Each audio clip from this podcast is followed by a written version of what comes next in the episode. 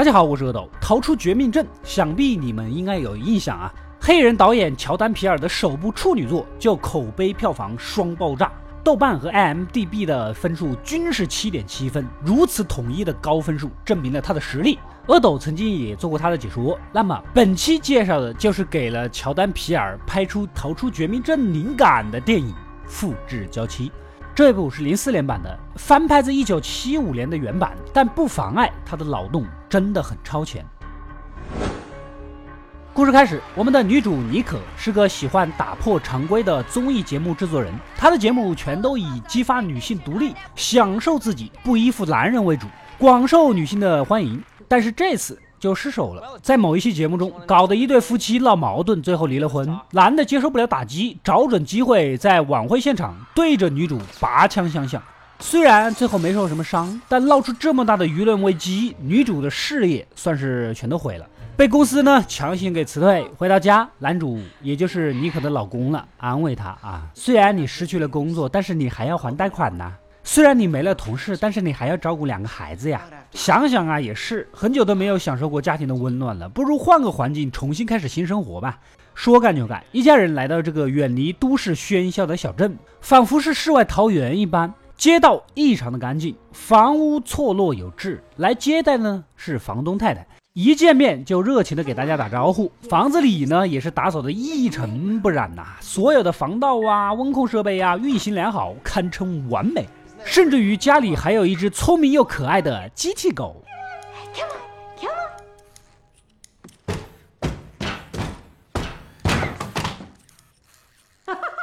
如此完美。第二天一早，房东太太就拉着女主参观起镇子啊，然后带她来认识一下住在镇子里的所有太太们。没想到这见的第一面，就把女主给惊到了。这群太太们一个个的卷发戴发夹，碎花连衣裙，人人高跟鞋，说话都一个腔调。Good morning, Joanna。每个人脸上都挂着僵硬的笑容，像是统一的机器人一样。随着房东太太按响音乐，所有人一起跳起舞来，女主只能露出尴尬又不失礼貌的微笑。这天，镇子正好办聚会。女主两口子带着孩子们呢一起参加，巧了，这不是写那个来太茶夫人的情人的著名作家老嫂子吗？女主超喜欢她写的书，这个作家嫂子呢也正好是女主节目的粉丝，两个人一见如故，先商业互吹了一会儿。还有个 gay 里 gay 气的建筑师阿基，三个人都算是知名人物，所以很容易呢就玩到了一起，成为了好朋友。对女主来说，这两位可比其他那些太太们可正常许多啊。聚会当然少不了唱歌跳舞，大家快乐的跳起来。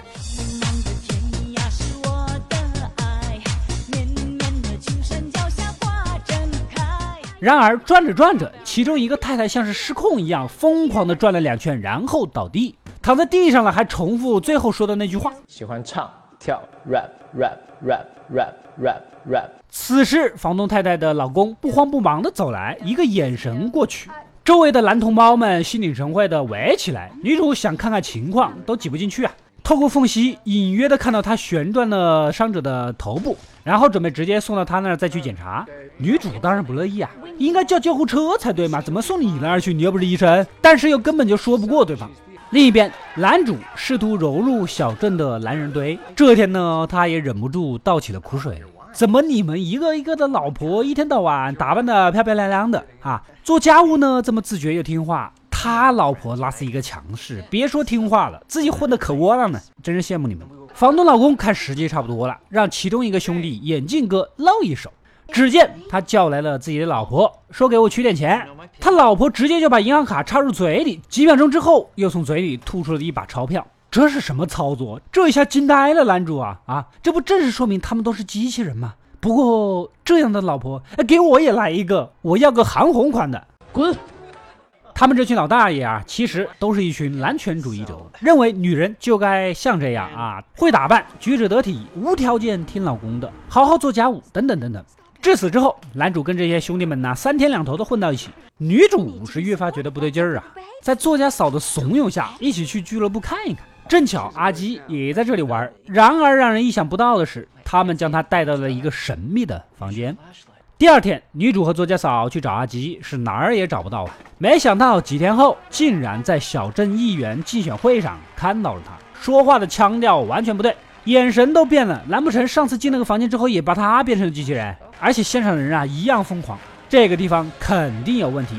女主觉得应该趁早离开，男主说不过她，既然要走，干脆等明天白天再走吧。可到了晚上，女主无意间发现家里有个刻着自己名字的遥控器，这下她警觉起来了啊！下楼去搜了一下这些太太们的背景，竟然发现这些太太们曾经一个一个的事业有成，不是当 CEO 就是当法官，都是女强人。但是她们现在就跟换了个人一样，很明显这个镇子背后有个惊天大秘密啊！等到隔天一早，女主第一时间跑去找作家嫂，告诉她的发现。然而一进门，吓了一跳，他们家是干干净净的，跟以前她垃圾场的那个家是完全不一样啊！甚至她都换上了碎花连衣裙，烫起了头发，举手投足一板一眼，完全就跟其他人一模一样啊！难不成他也被洗脑了，变成了机器人？言语中，作家嫂对自己的现状无比满意，这才是她该有的样子。说着说着呢，手都按到了火上，竟然完全没有痛感。我知道你是谁了，我不怕啦，对不对啊？对呀。女主彻底的被吓到了，赶紧离开这里。可回到家，孩子不见了，不用说，肯定是被丈夫藏起来了。直奔小镇的男子俱乐部，果然男主就在这里。此时，他也终于把藏在内心的话给说出来。一直以来，女主方方面面都超过他，教育程度比他高，比他聪明，收入比他多，连运动都比他强，又受人欢迎。他只能在背后成为附庸，也得不到家庭的温暖。他受够了这一切。事已至此，房东老公呢也不藏着掖着了。没错，就是他研究的这一种改造方法，将太太们进行系统的改造，在大脑植入芯片，成为一个会取悦丈夫，成为人们理想中的那种贤妻良母的样子。而女主反驳道：“难道这种没有灵魂的机器女人是你们真正想要的吗？他们会说我爱你吗？”Of course, fifty-eight languages. 简直无力反驳啊！说着，房东老公升起了一具仿真躯体，看样子早就把女主的模子给做好了，就等加工了。女主大吃一惊，转身亲吻了丈夫，试图换回他的爱。但在房东老公和大家的目光下，男主还是走向了升降机旁。他还是决定要做手术。一阵白光来到了几天后，所有的机器太太们在超市都有条不紊的购物啊。女主也变成了机器太太们的模样。小镇再次如此完美而统一。为了庆祝女主这对新加入的模范夫妻，大家又欢聚在一起开 party。然而，趁大家不备，男主悄悄地潜入了房东老公的改造间，他的目的就是来搞破坏的。一通乱点，将之前写入其他太太脑袋里面芯片的程序全部都给取消掉。而外面正在跳舞的太太们，一个一个的像触电一样恢复了正常的样子。愤怒的太太们冲向了自己的丈夫，丈夫们纷纷掏出遥控器，想做最后的抵抗，根本就没有用。房东老公赶过来，惊呆了。此时的女主也说出了真相：其实啊，她之前就是装装样子而已，她根本就没有被改造。男主改变了主意。他也不可能跟一个机器人结婚。房东老公恼羞成怒，试图怂恿丈夫们使用暴力平息这一切，让太太们回归原本的完美。女主情急之下，拿着蜡烛杆子一杆子敲过去，竟然把房东老公的头给打掉了。他也是机器人，一个把女人改造成机器人的男权主义带头大哥，竟然自己也是机器人，不得不说很讽刺啊！房东太太激动的大叫：“原来呀！”她曾经是世界著名的基因学家，由于长期的工作聚少离多，某天回家发现老公跟自己的小助理搞在了一起，于是乎她就杀死了这两个人。从此以后，她变得偏执，她想要创造一个完美的人，一个完美的家庭，一个完美的婚姻，完美的世界。于是她制造了第一个机器人，就是她的老公了。想借用老公来领导其他的男人，以此创造这个完美的小镇和一个一个完美的家庭。可惜这一切随着女主的到来都给破坏了。说完，她抱起丈夫已经损坏的头接吻。由于电压太高，房东太太临死前还是挣扎着抱着丈夫的头，满足的死去。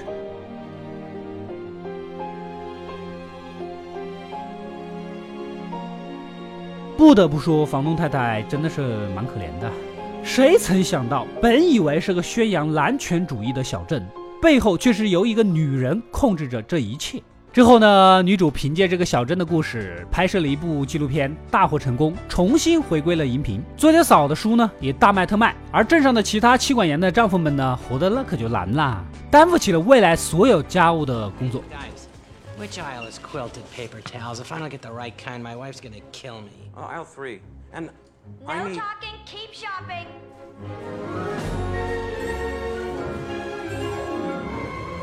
故事到这里就结束了。看完之后，是不是感觉跟《逃出绝命镇》的设定很像呢？本片的原名叫做《斯坦福的太太们》，或者是《超完美娇妻》。其实不管哪一个名字都是保留着悬念的。但是翻译过来的时候，一些个翻译者们自作聪明，导致直接取名叫《复制娇妻》，剧透的是一点都不剩。如果抛开名字，还有一九七二年老版本的先入为主的话啊，我相信这个片子的悬念设计、最后的反转和本身的幽默，最重要的是女神妮可基德曼的加持，也算得上是一部小众佳片了。虽然也有漏洞，但是这个脑洞可是四十四年前的，都快半个世纪了给想出来的呀。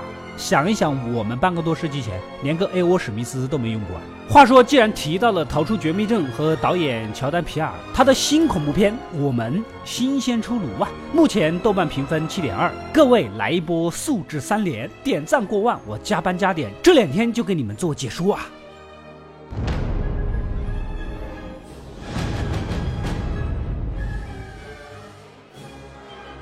我是阿斗，一个让你沉迷于故事的讲述者，浓缩电影精华又不失它本来的魅力。